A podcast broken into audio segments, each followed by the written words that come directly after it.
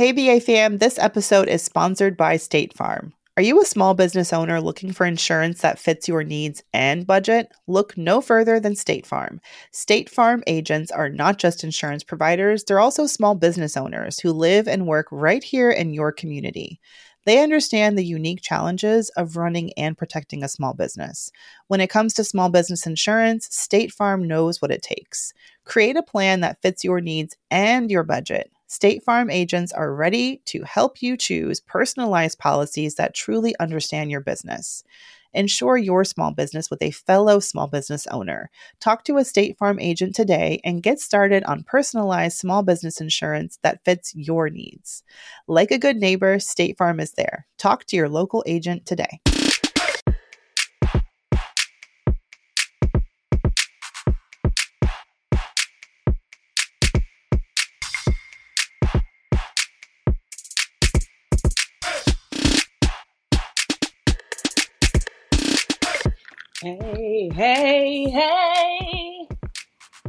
Back. We're back, we're back, we're back. I think I prefer taping on this day. Um, Monday? I do because I feel like my life belongs to the Live Richer Academy on Sundays. So Okay, so is Monday our new day? Listen, I think so. Talking shop schedules. I know. this is how the sausage gets made, you guys. Exactly. You got to make the donuts. So this is you're getting to see all the the behind the scenes. But yeah, I think I, I like it. I was like, I like this day because Monday's also like for for um business. I take a day off of well, I'm supposed to take a day off a week, and like like everybody who I work with knows you're not supposed to like send me stuff on Mondays. I mean, I still work on Mondays, but it's just I don't have to. Like my schedule is completely empty, you know. Mm. And so, and then like for Sierra, my COO, she's the other like super hardworking uh, staff. She gets Wednesdays off, and so just because we tend to work on weekends sometimes, not always, but sometimes. So it's like no matter what, even if we work weekends, you get this one day off. You know. Yeah, it's like people who own restaurants. Restaurants close on Mondays, right? Exactly. I think it's the same kind of thing. Mm-hmm. I'm having. I had one of the most Monday Mondays ever. Really? Why? Yeah. How? Well, it started out with um, I got off a stop like my brain malfunctioned you know when you just you do your routine you know exactly which stop to get off at i don't even have to look for the names of the stations it's just i feel when it's my stop coming up and today i just i don't know what my brain i just had a short circuit i need a software update or something but i got off a stop early which was really annoying and then i had to wait like you know forever for the next train and then uh, you don't take the train to work every day, but you know what it's like. Like it's crazy trying to Yeah. take the train. Like there's always a mad dash. And you know when you're the first person off the train and you're like right by the staircase, you better go because Yep. you have like the entire, you know, this entire army coming behind you bearing down on you. And I happened to be the first person out of the station and I ran down the stairs and I was like, "Oh my god, they're coming for me. They're coming for me." and then when I was trying to go back up the stairs because you have to go down and then up, um, my shoes caught on the staircase and I went down Ah. so hard, so hard, and I couldn't, and it hurt so bad. And then you just you can't stay there because you're gonna get trampled. I was just gonna say that. like so, I felt like a like a the weak link in like a herd or something. So I like got out and like ran to Starbucks. Um, but yeah, that's how my day started. So I'm icing my knee right now. Those subway Aw. steps are no joke. Yeah, no, they aren't. Honestly, this like the city, like it, and New um yeah New York Penn Station, like if that morning commute that like eight thirty ish, and then that Oh my God. afternoon or evening, what that evening commute? First of all, it's I can't even imagine if I was coming from another country. Like I'm I'm afraid as a Jersey girl who like you know is no stranger to the train. Like if I get caught out and I have a meeting and I happen to have to come back at like between four and five, I'm like oh my god, oh my god, oh my god, because everyone gathers. There's like a bajillion people stuck together looking at the little board, and it's like when they when it changes to your train, like track Yes. three, then everyone yo Manny, that's like the scariest thing. Yes, a- it's like when they release the horses at a race or like a dog race or something. Yo, and if you don't get out, get out the way. People are like, get out the way. I mean, I think to myself, yo, what if I like had a kid with me? I would just be like, you know what? I'm gonna go eat dinner and come back an hour when it's not like death. It's crazy. it's dangerous. And you know. I always think of the city. I know people, you know, we don't drive cars here, so people may think that um, you know, our commutes are somehow easier, but I feel like it's just as treacherous. And like walking on the New York City sidewalks is like commuting. It's like you have your lane. You need to pull over to the shoulder if you're going to do things like text. Don't try and text in the middle of the road or stop in the middle of a road. Yep. You need to signal before you turn sometimes. It's like it's it's insane and people are people are mean. They are because you know everybody. Yeah, it's crazy. People who normally wouldn't be like evil, they will push you, and you're like, oh my gosh, that's my shoulder. They don't care. So solidarity to anybody who had like a hellish Monday morning commute because uh, I feel you, man. But the day turned around. Coworker brought in cookies. Yes. That's always nice. And one of my girlfriends just happened to be in the neighborhood, and I had a nice long lunch. And sometimes you just need like a little pick me up. Today was like the most productive Monday I had in a long time. Like this morning, like I woke up a little bit before my alarm, and I was like, today you're not going to do what you normally do. You're not going to hit this alarm because I, I I started going back to the gym in the morning at six, and typically six is when my alarm goes off, and then I don't leave the house till like seven thirty, and then I catch the traffic back. And I told myself, Tiffany, we're not doing that today. And I was like, today you're actually going to do work today. You're going to make your to do list and you're gonna like things that you've been waiting forever to do you're going to get them done today. So i'm like literally in the bed eyes still closed halfway out of rem like coaching myself like you got this you got this. Today's gonna be different. And i was like and i've done this before and then i wake up and have the same day i always have but today i was like look at you. I mean i didn't get up at six i did 6.30 because i was like honestly i can't. But i did get to the gym and i added so i'm doing this thing at the gym where when i first start like i work best when I add little things on. Like if like my best friend um Drina, when she goes back to the gym, she has to go back hard. But not me or I'll never come back. So week one was just go to the gym and do 20 minutes of cardio and go home. That's it. So Yeah. now we're in week two. And well, stretching first and then 20 minutes. So now week two is stretching, abs, cardio, go home. So that's what we're doing all this week. And then week three, I'll add something else on because I need to like slowly bring things on. So today I started off at the gym. I had my to-do list. I actually typically I have either inside or outside productive days, meaning like I'm either going to be inside all day and like knock out all my inside work, but I'll never make it to like, you know, run errands or I'm like ripping and running errands all day long. And today for the first time in I don't know how long, I actually got all my inside work done and I hate going to the mail like to like mail stuff or and you know I had to go to Staples and some other crap and I actually did it. I was like, "Who are you?" And I got back in the house before um 5. And I was like, "Tiffany, that pep talk worked." Because, you know, entrepreneur life, people just think that's why I don't like when people try to make it seem like entrepreneur life is like the most awesome thing ever all the time. I mean, don't get me wrong. It looks terrible. It can be, honestly. it looks like real. It just takes so much self motivation, you know. It does. When I say self more, and th- literally there are weeks when I'm like, "Who are you, Tiffany?" Yo, there are weeks when I'm like, if people only knew this has been HGTV binge week, I have done nothing, and I'm just like, and people will say to me stuff like, "Girl, you know, I didn't want to bother you because I know you're so busy," and I'm like, "Uh, I'm actually in my PJs right now, but okay." We need we need to do once a week. Just post a real like a in real life image on Instagram. Like I'm gonna post the fifth hour of my seven hour America or Great British Bake Off marathon, which I indulged in on Saturday. That's what, and I baked pretzels. Like that was I literally my entire day was pretzels and watching baking shows and like a little bit of Netflix. You know, like I think people need that like little breath of fresh air. Like, oh yeah, you're humans and you're not always on. 'Cause- yeah, you, you can't be. You can't. I like what you said too about not trying to go back to the gym all at once because um I do what Drina does too. I'm like, okay, I'm gonna, I'm gonna. I just, I don't want to just lose ten pounds. I got to run a half marathon in two months, you know. And when you set those crazy expectations, like Yeah. you're just setting yourself up for failure. Not to mention, if you try and do too much at once, when you get back to the gym after a while, you just get so sore Yep. that you can't go the next day. And so, because what I really told myself, because you know, sometimes you're just like, ugh, like honestly, in the last, I want to say year and a half, I've gained like 20 pounds. This is the biggest I've ever been. I Like, I've never, typically, like my max weight for me, so I'm 5'8. And you know, like I always had a little booty. You know, I'm African, so I'm like, okay, but I'm I'm slim. Um, my build was typically slim, muscular, like my whole life. My dad's side of the family is short and muscular. My mom's side is long and lean. So I was like a perfect blend between the two slim, muscular build. So I always looked slimmer than my weight suggested, you know? So people would look at me and be like, what are you, like 120? I'm like, yeah, try 145. So I never minded weighing a little bit more, but my max weight used to be like 165. And I'm like, 165 was like, ooh, got a little booty, got some thighs.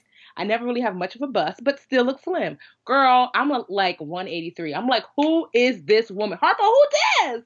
And I'm like, when did this happen? Of course, Superman is like, yes. He's like, my max. he was like, just don't go over 300. We good. I'm like, 300, dude. oh, I remember you said that. Yeah, that's. I, I wonder if every man has a limit. I'm sure they do. But see, but 300 like, looks different on some people. Like some people, yeah. it just depends on your body type. Yeah. And your like, I don't even think for your height, uh, that weight isn't even that bad. Like, but I know what it feels like when you when that's like enough. Twenty pounds is enough to where your your pants are feeling tight. Yeah, you can't wear everything is. you want to wear, and yep. that's that's demoralizing. I yeah, and that's really what, what it like. is because I didn't notice because like in the mirror, I'm like, okay, I definitely see more butt and more thighs, but I didn't really notice until like I'm putting on my jeans, like, and I'm not, I don't typically wear like tight, tight clothes, and I'm putting on my jeans and that are like a half a size or a size larger anyway because that's how I like to wear my clothes. And there I can't even wear them. I'm like, wait, did these shrink? And then I tried another pair. I have like 20 pairs of jeans and I'm like, wait, wait, none of these fit. And I'm really like honestly, it took me a minute to realize, wait, am I bigger? Scale. I said, what is this number? And I said, okay, Tiffany, like 20 pounds, that's a lot in a year. So we're gonna need. I could I could gain that in a month. I ain't scared. I shoot. You can get you. That's just that's just like that's the kind of weight where if you just give yourself, you know, five six months and like just change a couple of things, you can get you can get back to fighting weight. I just want to, you know what it is? It's less the weight, more the, okay, Tiffany, you live like a sedentary lifestyle because I'm like always sitting in front of a computer and I, I just want to get back into regular exercise and decent eating. Like, because that used to be me. And then one day I just fell off a cliff and literally it was nothing for me to have, like, oh, it's nighttime. I'm hungry. Let me have some ice cream and some cereal. And oh, let me run to the store to get a Snickers bar. And it's midnight. And then, like, not have moved all the day before or that day.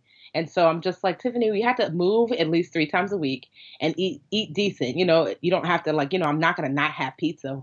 But at the same time, I'm like, I need a salad in here every once in a while. So, you know, that's like I'm taking that approach to just life in general, business. Like I used to think like I have to be a beast and go hard 24 7. And I'm like, yeah, you don't. I mean, you can, but all for what? You know, so instead, even like with with like business life. I'm learning like when to chill and you know when to be like, all right, it's beast mode. But you know that whole like Gary Vee is is awesome, but I could not live that Gary Vee lifestyle where every single second it seems like it's scheduled for beast mode. I'm like, how exhausting! I feel like he's gonna drop dead one day on one of his videos. um, I feel like well, I'm I'm over the whole beast mode hashtag. For I have this one friend who uses it all the time. Um, but I, I think there's I, I think too and like people posting about uh, you know i'm doing this i'm doing that and like here's my to-do list here's how much i've accomplished. I don't know how much of it like are they really happy doing all that and like being at that level of exertion like all the time? Because you only can do so much. Like i may be killing it at work. Like before the wedding i was i was killing it with wedding planning killing it with work having a terrible social life and like bad eating habits. I feel like you can't like I can only do th- two things maybe amazingly at one time. Mm-hmm. And then you're going to have to like kind of be nice to yourself and get back to um you know, trying to just find like there's never going to be a perfect balance, I don't think.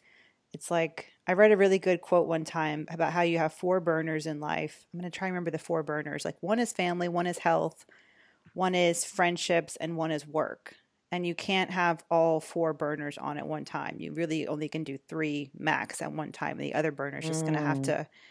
And it's not like a. It's not necessarily a bad thing. It's just you just have to sort of like get in the, like be nice and that to yourself, and then expect for not everything to be going amazingly at the same time. Uh, to me, the the better word is like harmony, where it's like okay, you know things are working together as they ought to because sometimes because balance assumes that everything is equally weighted and harmony assumes that it all is working together collectively even though this thing might be a little bit heavier at the moment than the other. So i'm just working on harmony over balance. I, I support that. Well Better this harmony, is like no balance exactly this is um i was i this totally I remembered um this uh article that I read recently about Steve Harvey. Did you see this about his email? Was this the one where he's really mean to his staff members or something? Yeah, so he he wrote an email, and I guess you tell me what you think, and I'll tell you what um I think. So he's I'm just gonna like paraphrase it. Steve Harvey wrote an email where he says, like, let me see, maybe I can at least read one line of it so you can. Okay, good morning, everyone. Welcome back. I'd like you all to review and adhere to the following notes and rules for season season five of my talk show. There will be no meetings in my dressing room, no stopping by, popping or popping in, no one, all caps. Do not come to my dressing room unless invited. Do not open my dressing room door. This is all caps right now. If you open my door, expect to be removed and then back to regular. My security team will stop everyone from standing at my door who have the intent to see or speak to me. I want all the ambushing to stop now. That includes TV staff. You must schedule an appointment. I've been taken advantage of by my ta- by my leniency lenient policy in the past. This ends now. All caps, no more. Do not approach me while I'm in the makeup chair unless I ask to speak to you directly. Either knock or use the doorbell. I'm seeking more free time for me throughout the day. Do not wait in any hallway to speak to me. I hate being ambushed. Please make an appointment. I promise you I will not entertain you in the hallway and do not attempt to walk with me. If you're reading this, yes, I mean you. Everyone, do not take offense to the new way of doing business. It's good for my personal life and enjoyment. Thank you all, Steve Harvey. I'm telling you, moms across America are laughing their asses off right now and desperately wish they had this letter and they could like give it to their children. like when moms across America just want to like read a book or I don't know, yeah. go number two without anyone walking yeah. out of the bathroom. like, yo, it's so uh, funny you said that. Uh I went to go visit my nephew today, and I, we were playing, we were having a good time, and then I had to go pee, girl. Because my sister, she of course was home because she has the um niece and my niece and my nephew, so she's home. I just came to visit. I went to go to the bathroom, close the door. You would have thought that like I stole his favorite toy. He was screaming outside the door, like, "Come back!" like screaming.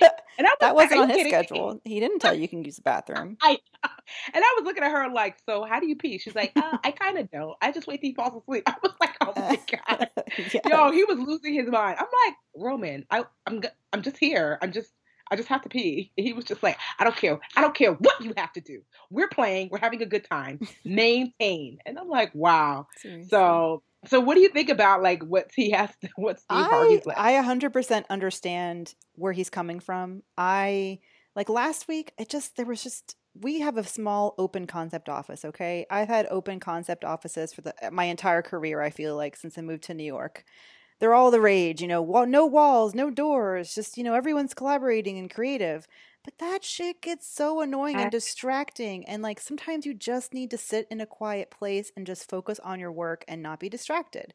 And mm. last week I got really frustrated and I was like, I'm just gonna go across the hall to this room and just like lock myself in here and have some quiet time. Um, and I, I, I understand completely like that and I, am sure he is like you know being steve harvey being the boss of anything people are constantly pulling you in a million directions and you need to have boundaries i think the tone of this email i think would make me if I were if I were an employee and I got this email, I'd be like, Well, I'm never talking to him again. I'm afraid of him. Like. I wouldn't approach him at all. There's a lot of rules in here. How could you remember all this? Like yeah. I'd be like, wait, did he say that I could talk to him in the break room? I can't remember. Or was yeah. it only by the elevator? Like what? You know, I think it was a little intense. Yeah. It's clear that this was written out of sheer frustration. Yeah. It's hard because when you have it's clear this this is what it read like to me something happened, knee jerk reaction. I'm typing this the Kermit type on the on the but I completely understand and agree with the premise of what he's saying. That basically, like, because one, like, let's just say, you know, he's walking down the hallway and you're like sharing important information. Like, I don't, like, I'm the type that if you have to share something with me, I'm to need to write it down. You know, this is important. So, like, you sharing it with me, this is a casual walk. How do I process this part of the business while I'm not, you know, I'm not in that mode if I'm sitting and getting my makeup done or hair done or whatever. So that I completely understand. Having time set aside to handle um, different tasks is important. Um, so I completely understand that. Um, but you're right. The tone was like you're right. the tone was a little scary, but it, to me, as an entrepreneur, it reeked of um, frustration versus that because people are like, oh, you know, Steve Harvey is too big for them britches. I mean, I'm not a huge Steve Harvey fan. I mean, I, I mean, you know, I'm kind of ambivalent. I'm, you know, I take the good, take the bad.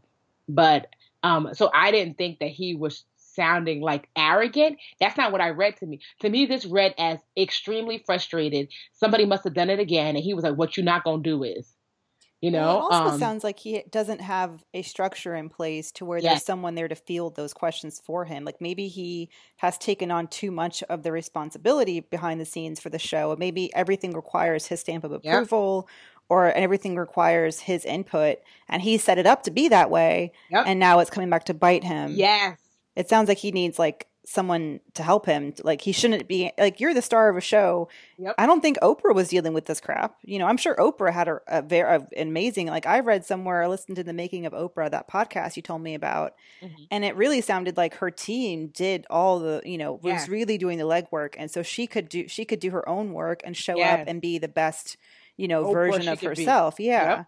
and I You're think, right. That's exactly what it sounds like. That he and and I think a lot of um entrepreneurs do that. That it's their baby, so they want to be included in everything, but they don't realize like, uh, if you're included in everything, that's everything. So everybody comes to you versus there's sort of like a like um you know there's an order of operations like okay because that used to be me but now i finally had to relinquish and sierra like my coo she is that for me like I don't. I used to like everybody used to be like, "Hey Tiffany, hey Tiffany, hey Tiffany," and I'm like, "Well, I I have to write this proposal or I have to prepare for the speaking engagement," and I couldn't because I was always feeling like, "Can I go over by two hours because I'm not finished with this?" And can I? Now I don't deal with any of those things anymore. Sierra really is like, "Let me operate. I am the, you know, chief operating officer." Like that's what I'm supposed to do. And I was afraid of because I'm like, well, what's happening? No one's telling me things. And she's like, because things are running smoothly. I can't tell you, it has transformed everything. So yeah, he he clearly has not.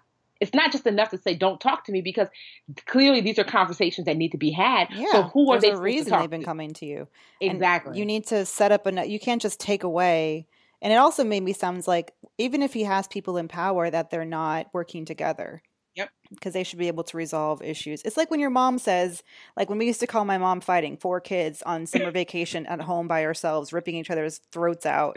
We'd always call mom, things would escalate, and her response would be, work it out amongst yourselves. I cannot handle this right now. Click, you know, and we'd, you know, whatever. Someone would die, obviously. we would have to work. We wouldn't have a choice. She had like removed herself from the from the from the situation. It sounds like he needs, yeah, he needs like he has like a bunch of kids fighting or something, and they Yeah. don't like. There's not really anyone with authority besides him. Yeah, so I just thought that was like a little like because people were really polarized on it, and I was like, oh, you know, let's talk about it. Oh, I can tell you if it was a woman, it would be a whole. It would not even be polarizing. It would be like this bitch, this diva, blah blah blah. Because isn't that always the rumor about women and you know Mhm. power is that they don't want you to look at them or talk to them or something, um, and be totally misconstrued. But I, I mean, he's problematic for other reasons. Yeah, so I was like, but uh, to me, this I was like, to be fair, I get it, although the delivery was a little wonky. Yeah, it sounds like he has bigger problems at play here. And Exactly. I don't really. It's not really surprising. Um, in in other news, I just saw today. Are we? I can't help but feel like has the memo not gotten out that like rules against how young women should wear their hair in schools Oh, can I end saw up that. being racist and um, marginalize students? Because I just saw another headline: two young African American. Actually, they may not be American. They may be Canadian. Oh no, Massachusetts. Yeah. So two young black female students at a charter school in Massachusetts were kicked off their sports teams and banned from attending prom because they had the audacity to wear their hair in like braids. I don't- Braids. I don't understand. This is just outside of Boston. Apparently, this you know charter schools, so they can make their own rules, right? Like they're kind of like an alternative to the um, traditional sort of public school system, right? Is that how they basically work? Mm-hmm. So apparently, well, they, schools are, are public schools, yes, but they're public schools that are funded like differently. Yeah, but they act they act outside of public schools, kind of. But yeah, go ahead. Um, so they apparently have this strict dress code, and one of the rules is like I actually want to read the policy because on its face it sounds, um, it sounds uh, racist or it sounds like discriminatory against African American uh, African Americans. So I'll read this. It says a dress code policy on the student on the website says Students cannot wear drastic or unnatural hair colors or styles, such as shaved lines or shaved sides, or have a hairstyle that could be distracting. In parentheses, extra long hair or hair more than two inches in thickness or height is not allowed. This means no coloring, dyeing, lightening, or streaking of any sort. Hair extensions are not allowed, um, blah, and on and on and on and on and on. So this basically completely bans any natural hair. Like my hair was like six inches tall right now, you know, with my natural hair. Like this is the hair I I wash. I go out in the world and it becomes six inches high. So I would be banned. I would get kicked out of this school. But you um, know, that's just crazy because it's like th- I guess what really is so crazy to me. It's like so. That's like saying if your skin is brown, you cannot attend. You're like, well, girl, you know, I was born like this, right? Like like my hair, I don't, I'm not manipulating it to be this. It just is this. So what you're saying is that I have to be unnatural in, in order to be acceptable. That to me is just insane, crazy, and totally racist. Oh, Lord, I'm weary, right? You read some of these things and you're just like, oh, this world sucks. It's a mad you know, world. It's a mad, I mean, we're it's i mean this was happening before the you know current leadership changed in america but it it just makes everything seem so much worse. Doesn't it feel like everything that happens now it's like and trump is president? It can't even look for comfort at our I black know. president anymore and have hope now it's like all signs are pointing to terrible Hey, BA fam, this episode is sponsored by State Farm. Are you a small business owner looking for insurance that fits your needs and budget? Look no further than State Farm. State Farm agents are not just insurance providers, they're also small business owners who live and work right here in your community. They understand the unique challenges of running and protecting a small business. When it comes to small business insurance, State Farm knows what it takes. Create a plan that fits your needs and your budget. State Farm agents are ready to help you choose personalized policies that truly understand your business. Ensure your small business with a fellow small business owner. Talk to a State Farm agent today and get started on personalized small business insurance that fits your needs. Like a good neighbor, State Farm is there. Talk to your local agent today.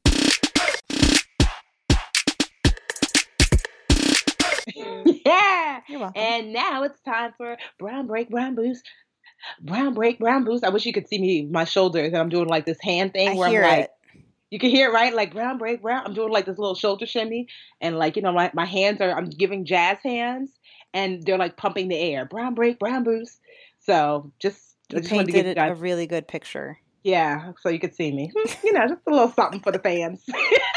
I hope that was not too long. So I was telling Mandi before we started taping that um uh, Superman and I were at a um home a first time homebuyers class that he has to take in order to be uh, certified and so he can get like a certain um, mortgage. And um, when we were in there, a guy comes up to me. He's like, "Oh my gosh, are you the budgetista?" I was like, "Nista, but close enough." And he was like, "Oh, budgetista." and so I can't remember his name. I think your name is Jamal. I can't remember though because I have a bad memory. But anyway, he said he loved the podcast, you know, but we chatted too much in the beginning. I'm like, dude, like that's what we do. So I hope that wasn't too long for you. Jamal, I think. You know, does he also want us to smile more or something? no, he was really nice though. But he was like, "It's a great podcast, and that you know we're doing great work." So shouts to you, even though I should have gotten your name down, but I'm sorry. You know who you are. It's okay. so, are you breaking or are you boosting? I'm going to do a, a break and a boost. I feel like every break should be followed by a boost. That is the way it should be. So, my I'm going to take a break. So, my break is going to be insurance deductibles. Now, I know you're all falling asleep right now, but I don't know if you've noticed if you have insurance, but like deductibles are becoming increasingly, and I mean like increasingly, like record levels of health plans have deductibles where it's like you pay money for health coverage and then they're like, okay, thanks for your money. Now we're going to need more money before we actually start giving you insurance. And it's, I've never had a plan until now. I guess I've been really fortunate that has a deductible. So when I, for example, my deductible is a $1,000, and that means anything beyond like my preventative care, like my little $10 copay or whatever it is, $25 copay for my physical um, or pap smear or whatever, anything beyond that, I have to pay out of pocket. Ah, Um, so for the first time this year, I've really taken advantage, and this is going to be my boost. So the break is deductibles. I feel your pain, and I'm a single person. Um, my deductible would be way higher if I were a family. I think the average, um, I mean, some plans, some plans for families, like if you have a couple kids, can easily be six, seven thousand dollars deductible for the year. Um, so if your kid like you know breaks their arm and they need like you know you need you need care beyond the preventative stuff that's covered you know 100% under the current healthcare law which you know may change um then yeah you have to pay out of pocket for that crap. So deductibles boo. So one of the questions we get a lot at MagnifyMoney and one of the things that i've learned especially this year having a plan with a deductible um, is how to get discounts for paying for uh, out of pocket for services. So I realized, and I, I should have known because my dad has been playing this system for years because he's he's like hardly ever had health insurance. And when you pay cash for things, for example, I need um, I need to get a tooth taken out, which I've needed to take it like for a year. I've had to get this tooth taken out. I'm currently negotiating with my dentist to try and get a more affordable cash rate because my insurance isn't Oh. covering it. Um, okay.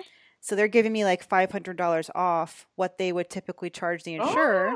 Oh. And what Well, I'm gonna do, well, um, what I tried to do, well, what I kind of did, but I didn't put enough in there. My plan was to put a put enough money in my flex savings account, um, my flexible savings account, which is an account you can create. Um, a lot of employers offer it, and you can put money into your FSA, and it's pre-tax dollars, and you can use those pre-tax dollars to pay for medical expenses, co-pays, even some over-the-counter medicines. Like I think I paid for um, allergy nasal spray, and it was covered by my copay. I think they even covered a heating pad I bought one time. I forget. Mm. Um, you know, any anytime I go to a doctor, I use my FSA debit card, or I pay for a prescription, I use my FSA de- debit card. So my plan was smart. to, yeah, and I and I've really learned a lot about FSAs, and I and I found out that um, my husband doesn't even use his FSA, and I'm like, we all need to have FSAs because um, I mean, I even use it to buy my eyeglasses. Um, so my glasses are a hundred bucks, and by you by paying for my glasses with pre-tax dollars, I'm basically saving like 15, 20 percent, depending on what your tax bracket is. It changes like how much you're actually taxed. So that's my boost for an FSA. If you if you even if you don't have a high deductible healthcare plan, if you buy things like glasses, contact solution, even um, if you have to buy new contacts a couple times a year, or you just want to, you know, get a little discount off your basic copays, I would highly suggest looking into getting an FSA. And it may seem complicated, but it's well worth it. Um, and even some employers, you can get your so some employers have an FSA where, and this kind of sucks, where you put the money in and either use it or you lose it. Mm. So at like December rolls around, you're like, oh god, I got to go to Duane Reade and get everything. Um, but some employers are now. So my employer, for example, um, we can uh, roll over anything under five hundred dollars. So I have a little bit of a cushion. But if you sit down like I did, and I was like, okay, I'm gonna have to get this tooth taken out, and I'm adding up, I'm kind of estimating how much I'm gonna need for my healthcare expenses for the year, and I just put that onto my FSA, and then hopefully it kind of all works out. So I'm getting I'm negotiating the the cash rate for paying out of pocket at my dentist and then I'm also going to be paying with my FSA card and hopefully saving well definitely saving more on top of that. That's a great um boost. You have me looking into it. I'm like Superman. FSA baby. And then if you have and just real quick if you have a high deductible health plan there's like a certain benchmark and it depends on whether you're and then I don't want to get into the nitty gritty, but basically, if you have a really high deductible, like mine's only a thousand, that's not considered a high deductible. Um, if you have a high one, then you probably have what's called an HSA, which is a health savings account, which is very it's very similar to an FSA. It's where you put money in your account before taxes come out, so you can have tax free money to use for your um, out of pocket healthcare expenses. But the better thing about the HSA is that you can take it with you. Doesn't there's no um, you know use it or lose it rule. So definitely, and if you guys have, we we don't really get a lot of questions about um, the cost of healthcare, and I feel like that's definitely something that people out there are dealing with. So if you guys have any, you know, medical or or you know debt situations, even that's a huge um, and common problem that people have is medical debt. So uh, if you guys have any issues like that, don't be a stranger. Don't be a stranger. Oh, and I guess I should say where you can send questions to. Yes. Uh, just go to brownambitionpodcast.com or email us at brownambitionpodcast at gmail.com. Dot com. I'm back. So I'm gonna boost. I'm gonna boost, and my boost is going to be black girls. And here's why. So I'm not sure how I feel about the title, but Forbes just put out an article today, and the name of the article is, is the next trend in leadership: Black women. And I feel a little somehow about the word trend. Oh, black women are in now. I know Let's we are. let's promote them.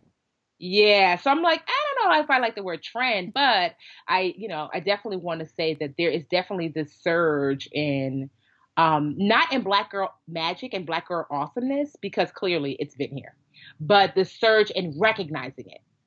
And so the article, uh, I guess the person who wrote it, they attended several, um, like either conferences or events, and one of the events I was a part of, it was um, for this company called Genie Box. It was uh, at Google um, in New York, and they had like a I forget the the name of the group at Google. It was like either Black Women in Tech or something to that effect. And they invited Genie Box, and Genie Box invited me and a bunch of other awesome, amazing women to speak. And I got to do a keynote, which is pretty awesome. And um, it just was dope because there were all these different type of just all this brown ambition in the room um, representing whether it's like there was Veronica Webb, for example, who is a supermodel, one of the original supermodels.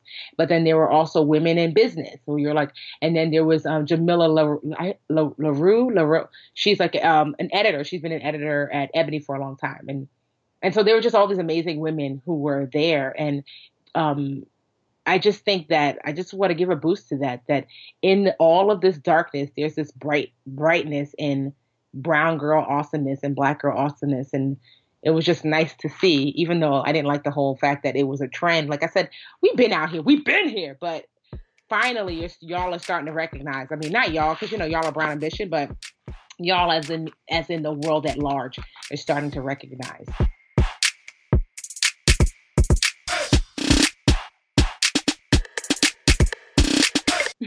All right, so that's my brown my brown boost, black women, and that Forbes article sans the trend part. Absolutamente. So, shall we move on to our question? Yes, question. So you can come back now, Jamal. Even if that's not your name, that's your name now. So you can come back now. We're gonna start talking stop. Just calling him Jamal. He's like, it's Jeffrey. but thanks. Budgetnista. Right? He's like, you know what? I'm purposefully calling you that from now on. he wanted you to know that he was a fan, but like not such a fan that he would get your name right. right? He's like, huh, take that, take that. oh my gosh. All right. So, questions. Questions. Yes. So today's question just comes, we'll just call her G, since I'm okay. not sure if she's wants to be out there or not. Um, she has a question about refinancing her student loans. Oh, she just says it's fine to use my name. Thank you. Her name is Grace. I love that name. Me too. Grace. What a pretty name. Okay, Grace says, um, I'm considering refinancing my student loans, federal student loans. I have a little over $37,000, perfectly normal, with an interest rate of 6.8%, ugh, and over 100 payments left. My question is I'm worried about the security of this public service student loan forgiveness program and this potential seven to eight year window that I have left. And just as a side note, if you guys aren't familiar, if you have federal student debt and you work for a nonprofit or a public organization, a government organization, basically, um, after making 120 on time payments for your federal student loans, you are supposed to be eligible for public student loan forgiveness. And I don't know if you guys caught this, but about a month ago, I want to say, but maybe, yeah, April or March, there was this big story in the New York Times. I don't think it got very much attention, but basically, the public student loan forgiveness program came about in 2007. That was um, uh, about 10 years ago. And obviously, 120 on time payments is 10 years. So the first class of people who were supposed to be eligible for this public student loan forgiveness that they've been promised, you know, for the past decade came forward. Obviously, they're starting to come forward and be like, so how about that student loan forgiveness? Can I get these loans taken care of? And it turns out that a lot of them are finding out that their jobs didn't qualify or Ah. this one job did qualify, but then when you move jobs, they didn't. And so they're finding out that it's not as, you know, shockingly, that it's not as that it's not as cut and dry and easy to get that public student loan forgiveness as it's they sort of make it seem. And it's Mm. kind of a complicated thing and you have to make sure that your employer is sending every year that your employer still counts under the public student loan forgiveness program, which you can figure out by calling your loan servicer um, directly and, and discussing it. Um, and you also have to reapply, I think, every year, get your, um, um, I think you have to be enrolled in the income driven repayment plan. Okay. And when you're enrolled in income driven repayment plans, um, you have to call every, or not call every year, but you have to recertify um, your enrollment every year, which I think ma- mainly it means you go to the website and you submit your income uh, once again, and then they just sort of say, "Okay, cool, you're still enrolled in this this plan," and you have to keep doing that for ten years. So anyway, um, I had to give all that back that background, I guess, to sort of like set up the context for what her question is. So. Mhm. Um, she says she has 107 payments left, and now she's worried about this the, the security of this public student uh, loan forgiveness program because she still has about eight years left. Um, she shows that if I forgive my loans, I'll be able to defer twelve thousand dollars um, of the total loan balance plus interest. Um, but if I were to refinance my loans, that would save me six to ten thousand dollars over the lifetime of the loan right now. So I'm wondering if it's is it in my best interest to stick it out and wait for the public service forgiveness and hope Congress doesn't pull it, or should I just switch over now um, with our current political climate? I have six months of income saved for a rainy day, so I'm less concerned about the benefits of deferment and more concerned about overall payments toward the loans. Did she say how much um how much would be forgiven at the end? So yes, so her um she's looked at her schedule and it says that if she were to have if she were to wait um and stick keep making her payments and then wait for the next uh, 7 8 years to go by and get the rest of her debt forgiven, she would save $12,000 and that includes the leftover balance plus interest. Okay. So she stands to save twelve thousand dollars potentially if this public student loan forgiveness program goes perfectly for her.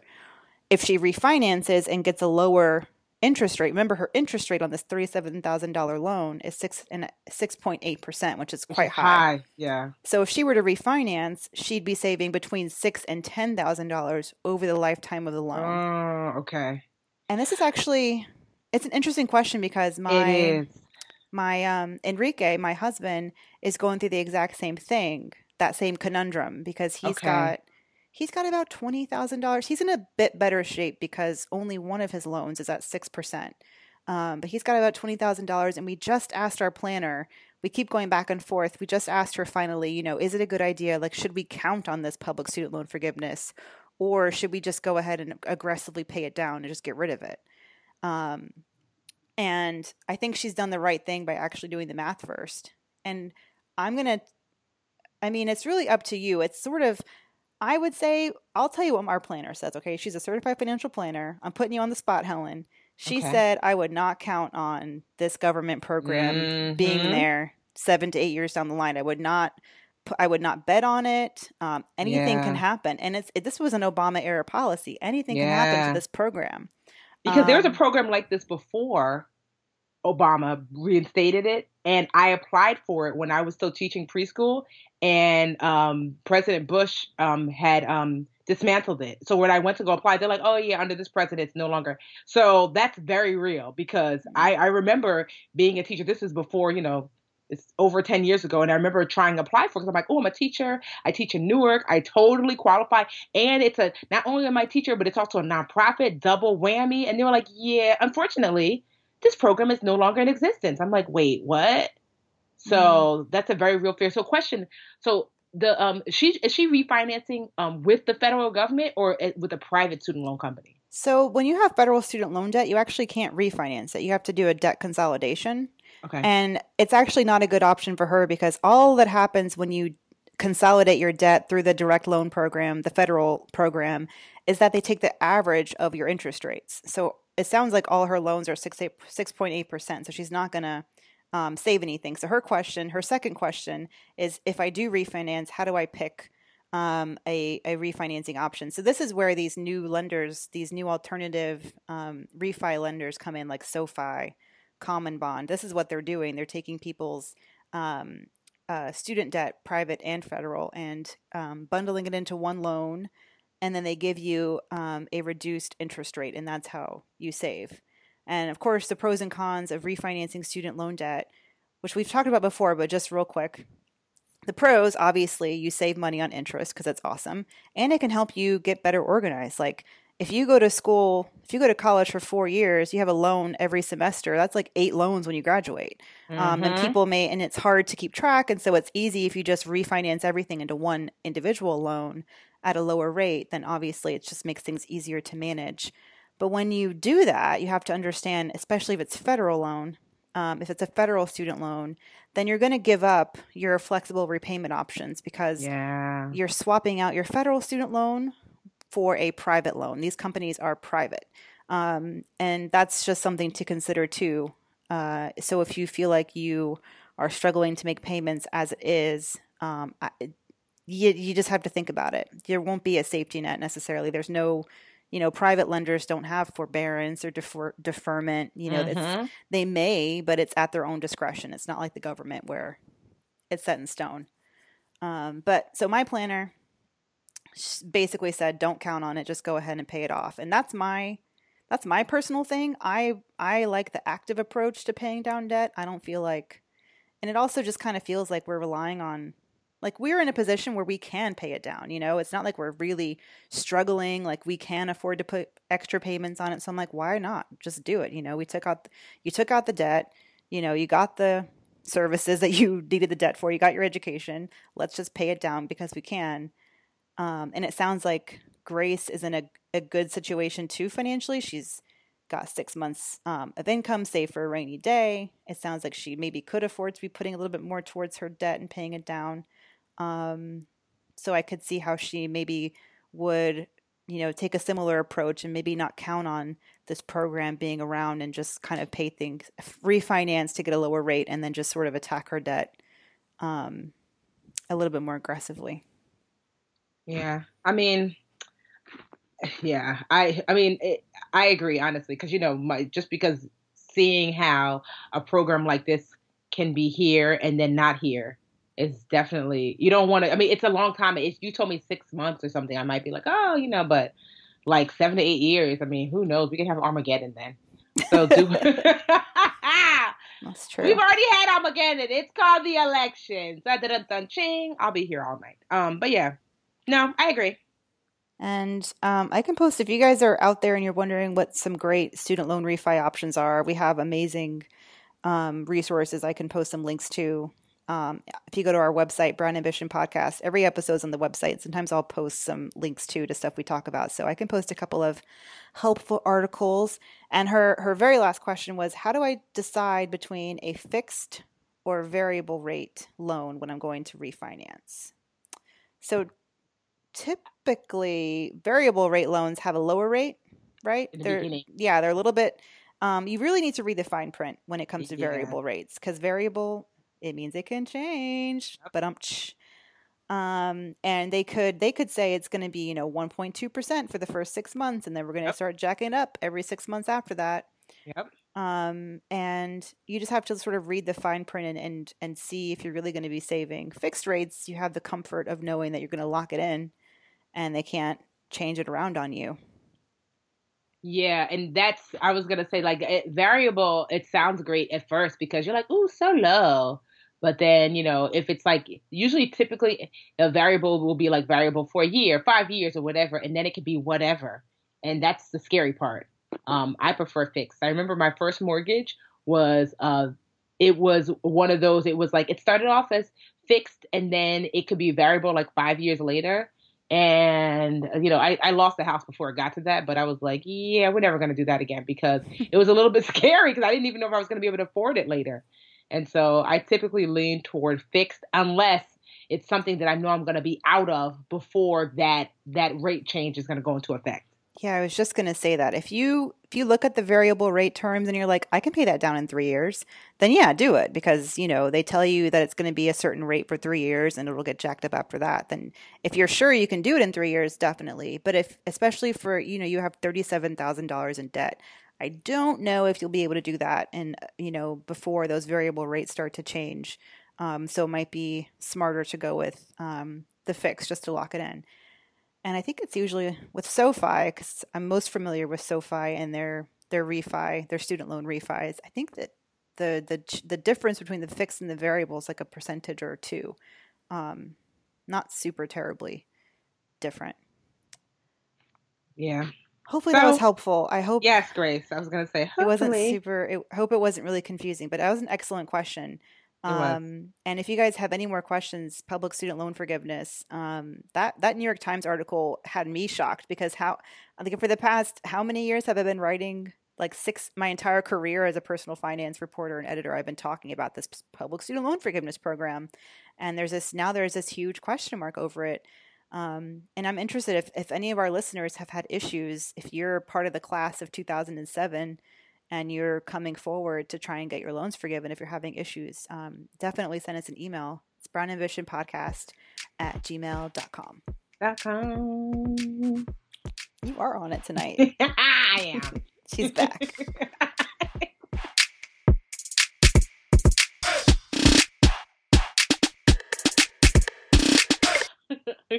do you want to take another question or do you want to wrap it up with wins? Let's wrap it up with some wins. All right. I got a win. I got a win. Let's hear. So I've got a win. We talked about this a little bit earlier, but I want to give a shout out and a win to. Let me get their names right. Let's see if my Nigerian ancestry will allow me to keep my Nigerian card by getting their names right. So two Nigerian sisters created sunscreen for black skin. Let that sink in. No pun intended. um, I'll be here all night. Oh so, man, that was bad. yeah, so uh, Nigerian girl. Oh, look, they look like I think they're Igbo, which is what I am. Um, Chinelo Chidozie and Ndidi Obidoa. Hey, yes. Okay, so these two Nigerian sisters, um, they wanted to create one what i love is that they wanted to we, we spoke about avita and her um her lipstick last uh um podcast and i just love when um folks create things that no not only create a profit for themselves, but there's a purpose behind it. So one, they wanted to they wanted to create you know this awesome product for women of color, um, for brown girls like us, but also they wanted to support communities that produce shea nuts, um, which is what they use in their products. And and uh, Burkina Faso, which is a very, very, very um, uh, poor country in uh, West Africa. Um, and so here's how it goes. Let's see. So for yeah, for the listeners who don't know, why would people, why would African American women need their not not just women, but like why do black people need their own sunscreen? Like what is it about regular sunscreen that may not work? So they said that they were getting complaints um, from customers about hyperpigmentation, which is the dis- uh, discoloration of darker skin due to sun, sun exposure. So I get this. I mean, a lot of us get it. Sometimes you'll get hyperpigmentation because of acne. Basically, where our scars are darker right? Mm-hmm. So if I get a pimple and I don't treat it right, I can get this like dark spot that will last forever. It seems like. So, but also too, I used to play um, tennis and I was always out in the sun, and I found that I was also getting dark patches, so hyperpigmentation due to sun exposure. So they said, well. Um, what you know what can we do about it? And there's a quote here a lot of black people don't wear sunblock because they don't see the damage immediately. There is an issue with education around sunscreen in black communities so true. And even though sun, um, skin cancer doesn't affect people of color as much um, as it affects other people um, it makes it even more dangerous because it's often not caught until it's in its advanced stage which i you know which is totally true. Um, also too she found that um, when you know you put on sunblock we've all had this if you've got brown skin um, that it was just like you know it leaves like that white mask you know like on your skin. So it looks kind of weird. So the sunblock that they developed, it's more like a moisturizer than a sunscreen. It's cream colored, it's like a serum and it dries clear on your skin instead of that white like film that most sunscreens leave. Honestly, it's it's a lot of reasons why it was hard for me to find a sunscreen because I'm like it cuz sunscreen laid so thick on my skin and it left me look looking like a ashy. Ashy, yeah. Yeah, it was really weird. And so I'm just really excited about it because one, the the packaging looks amazing. It's Wait, what's it called?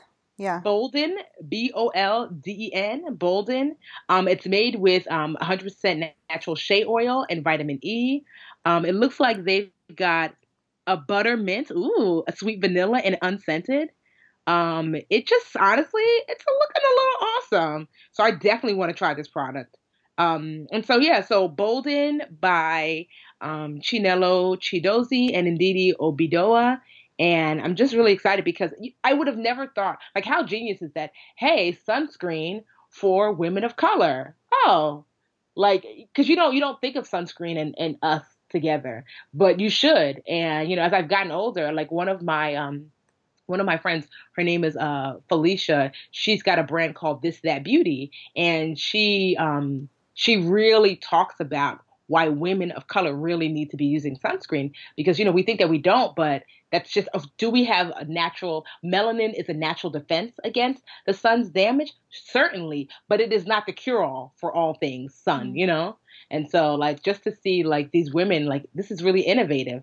And the fact that this sunscreen not only just addresses you know sun protecting you from the some of the sun's damaging rays, but also addressing hyperpigmentation and just moisturizing you so you don't look ashy in these streets, in these beaches. So go get you some Bolden. I think this is awesome. Awesome. Bolden. Mm-hmm. Bolden, is it boldenusa.com? Is that their site? Um, um, um, um, I'm like, is it out yet? I feel like I don't see it on their website, but I this looks like them. Two Nigerian women, Bolden, boldenusa.com. Okay. Yes, it is. Yep. BoldenUSA.com. Yep. Cool. That was a good one. Yeah, it was a good one. Little win. Win for these Nigerian streets.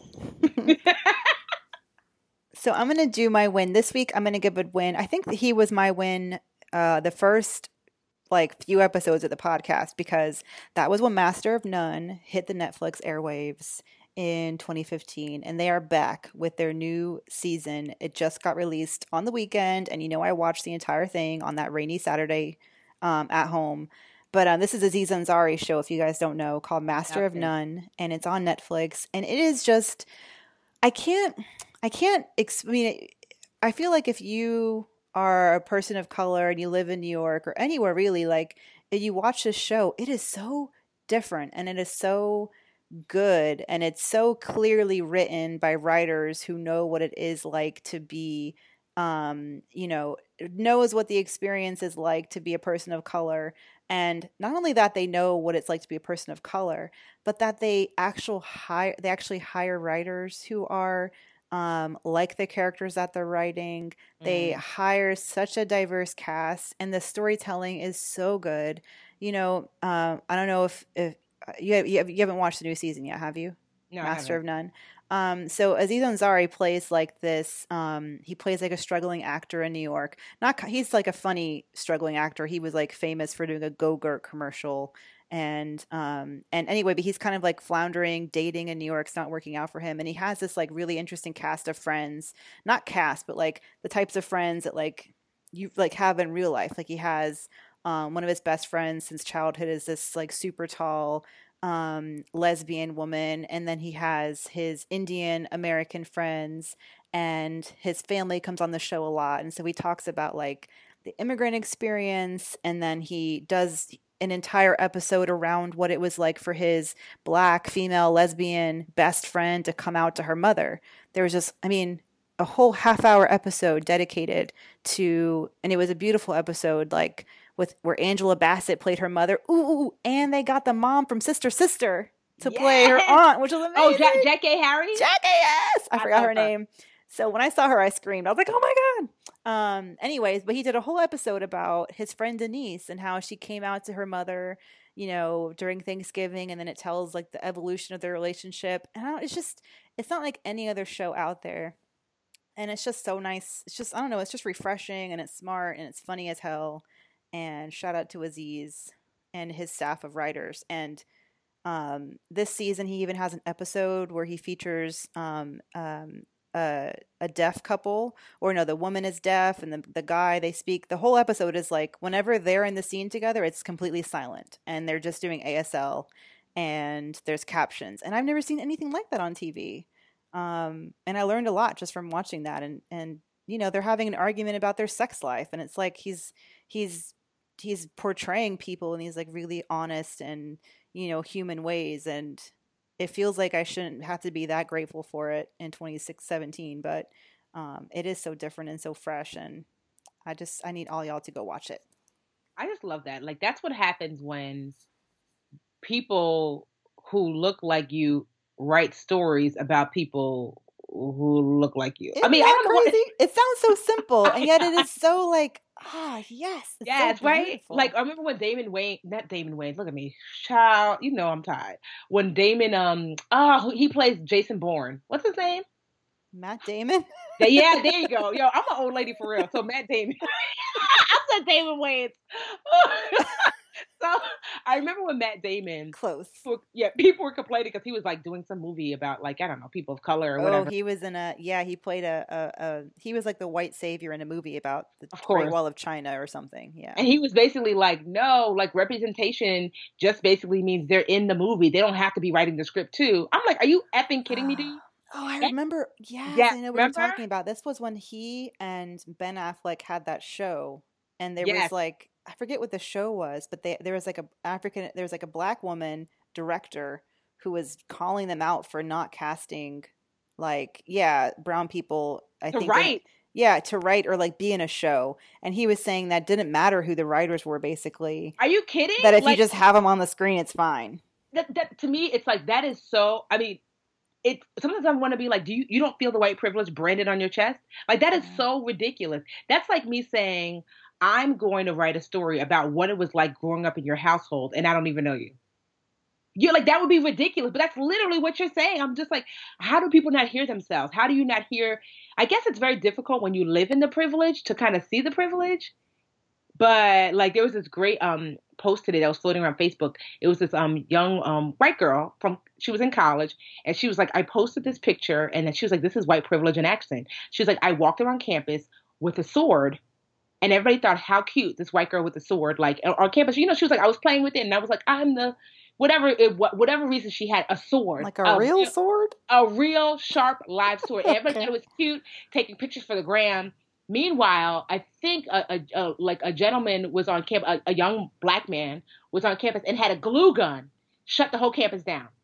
Oh my oh, god! I believe Black- that. And I was just like, she's like, so how that is white privilege that I can walk around with a literal sword and a glue gun shuts the campus down because it's in a black hand. And I'm just like, I just don't understand. I'm like, I get it's hard because there's certain privileges that I I enjoy that sometimes it's hard for me to see because I enjoy them. But like when they're so blatant and obvious in your face, I'm like, are you are you purposefully obtuse or are you just like I enjoy it too much, I don't want to let it go? You know, like you just I just don't see how you can think that you writing about a story or a um or an experience that you have not experienced how that does not seem weird to you. Like, yeah, I don't know nothing about being this black woman, but I'm gonna totally write her story because I mean we're all human. Are you crazy? Uh, so just yeah. See, this is why I try not to like. Cause I'm just like lately. I've just been like, yo, honestly, I'm like, has the world always been like this? Or It has, but you know, we need, and I think just shows like Master of None. We also had Insecure this year. yeah They're changing the game, and I feel like um, the fact that they're actually hiring diverse writing staff Like I, I really read the show credits on Aziz's show, and either he writes the show on the episode I talked about where it was a story of his um, black lesbian best friend coming out to her family. Like that actress who is a black lesbian in real life um, was a co-writer on that episode. So it's like he's giving someone a pen and saying, "Here, I don't know what it was like. You tell me." That simple act in and of itself is like sadly revolutionary, and we need more of it. I was just talking to my best friend as Vietnamese Chinese mix, and she was going on about she went to see um, or there's this this musical on Broadway called Miss Saigon right now, which is about a um, a Vietnamese prostitute who falls in love with a white soldier, American mm. soldier during the Viet- Vietnam War. And like this is my best friend. She was a refugee. She moved here when she was four. Her parents brought her here. Like she's like that's not my experience. That's not the kind of you know. And the actress playing this a Vietnamese prostitute's Filipino. You know and the two writers of the play are two white guys you know of and course. and she's just you know outraged and she's like and i'm and, and we are just like we need to just write you know you need the only way to to change it is they're not going to change like people are still going to buy tickets you know they're yeah. not going to change we need to be out there telling our own stories writing hiring people that you know have personal experience and making sure that it's done right um, That's why we have Brown Ambition, honestly. That's why we started this. Remember, Mandi, when we started, people were like, Black, Brown podcast. What are the, those words don't go together. For real, because there was like no every time like we met people who were in podcasting, they were like, "Ooh, wow, you guys are like pioneers." Aren't you and, worried about um uh what was someone asked me, aren't you worried about um what's the word? Not marginalizing people, but like uh, alienating people. Like, aren't you worried about alienating your audience so you're not going to get, you know, a lot of people won't listen because if they feel like it won't, it's not for them. Um, no, not worried. Exactly. Oh, oh, you mean like everything else in this world? Like, child, you don't even right? Like, hello. Every time I look up, nothing is for me. Like, you know, like that's just the way it goes. Like nude, nude pantyhose. What? The, what nude?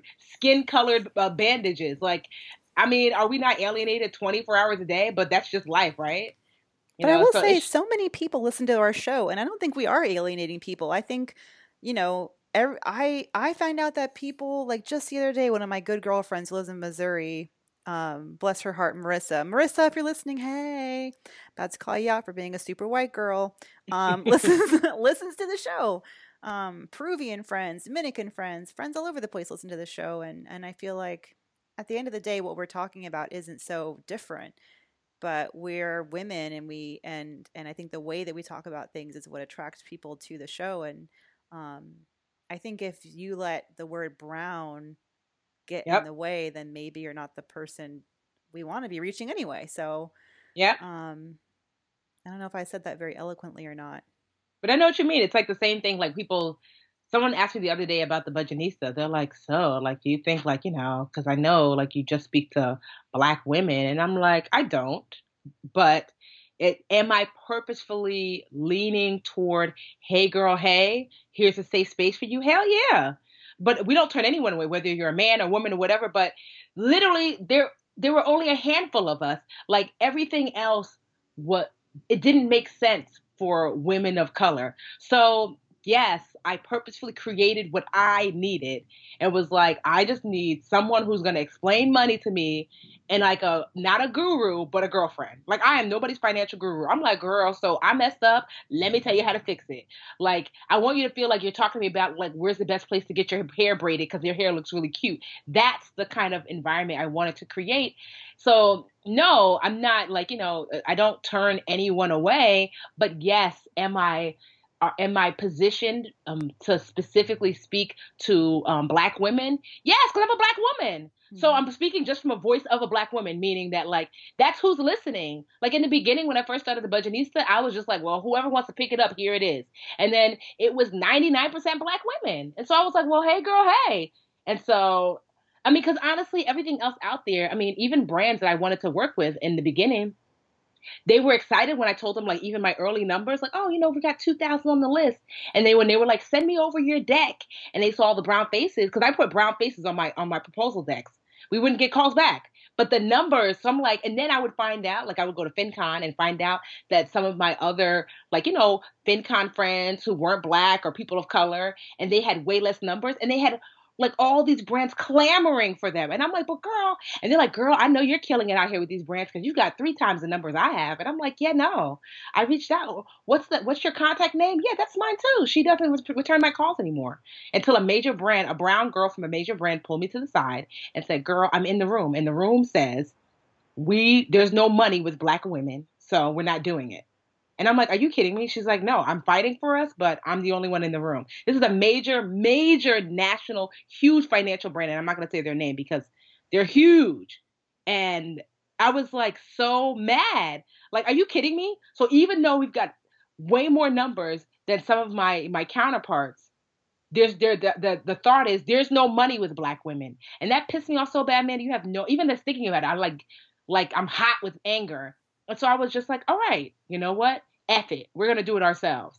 You know what? Because so we're just not gonna get any support. That's what you're saying. Okay, we don't need your damn support. And so I purposely was like, we're going to create something that is self-sustaining.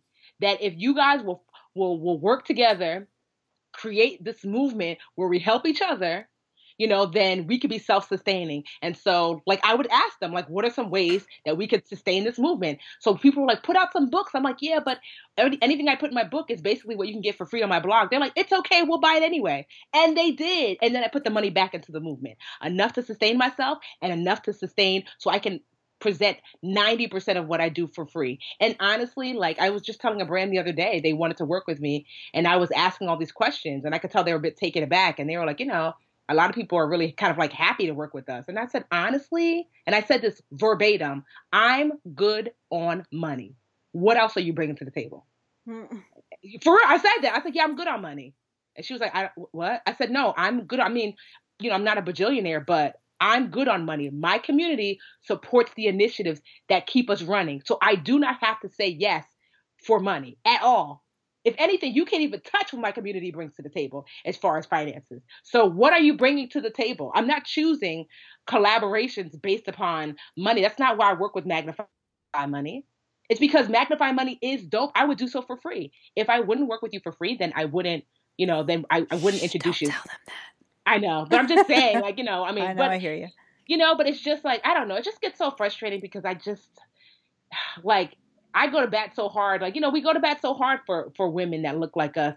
And it's just so disheartening when you see that people don't care and you know, and I mean now they're starting to care because you can't you know, you can't deny the numbers. They're like because well, they girl, did the math and they were like, "Y'all do have some money." Yeah, exactly. So now, you know, and I try not to be bitter about it. Like when like brands that were like, you know, gone before try to come back now. Because to me, if they have something that's good and useful, then it's good and useful. And I try to take my personal, um, you know, my personality, my personal feelings out of it. But yeah, I just I'm just so glad that we do this Brown Ambition, that there's the Budgetnista, that there's stuff like what Aziz is doing and and Issa and you know Ava and you know learning to be to create the things that we want for us. I think it's it's it's critical. And, and so on that note, let me get off the soapbox. Slow clap.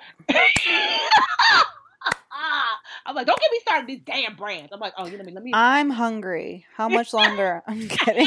sorry. All right, and then we're gonna wrap it up. I'm so sorry, guys. I love outrage, Tiffany. yeah, because I just sometimes I just get so mad, but I'm like, all right, let me bring it back, reel it on back in. That's what this they came like... to see.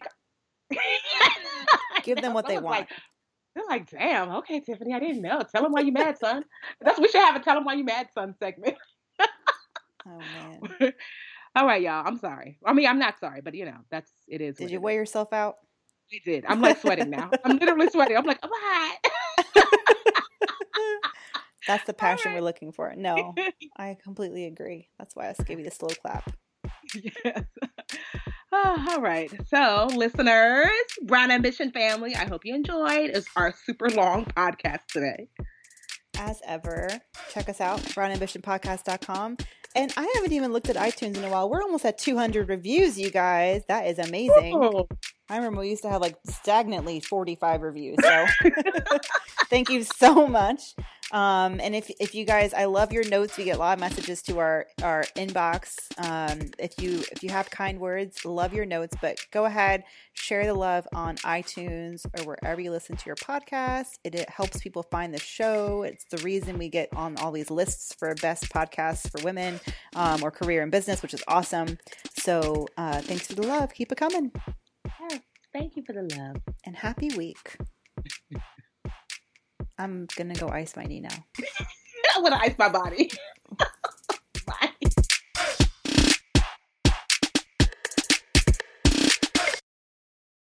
The BiggerPockets portfolio of podcasts are worthy of your investment. We're having a real conversation as real real estate investors. New episodes available every day. It's important to buy where it makes money and not necessarily where you want to travel to. BiggerPockets, On the Market, Rookie Real Estate, or Money Podcast. The purpose of flipping is to create more cash so then you can reinvest into other types of properties. The BiggerPockets Podcast on YouTube or wherever you listen.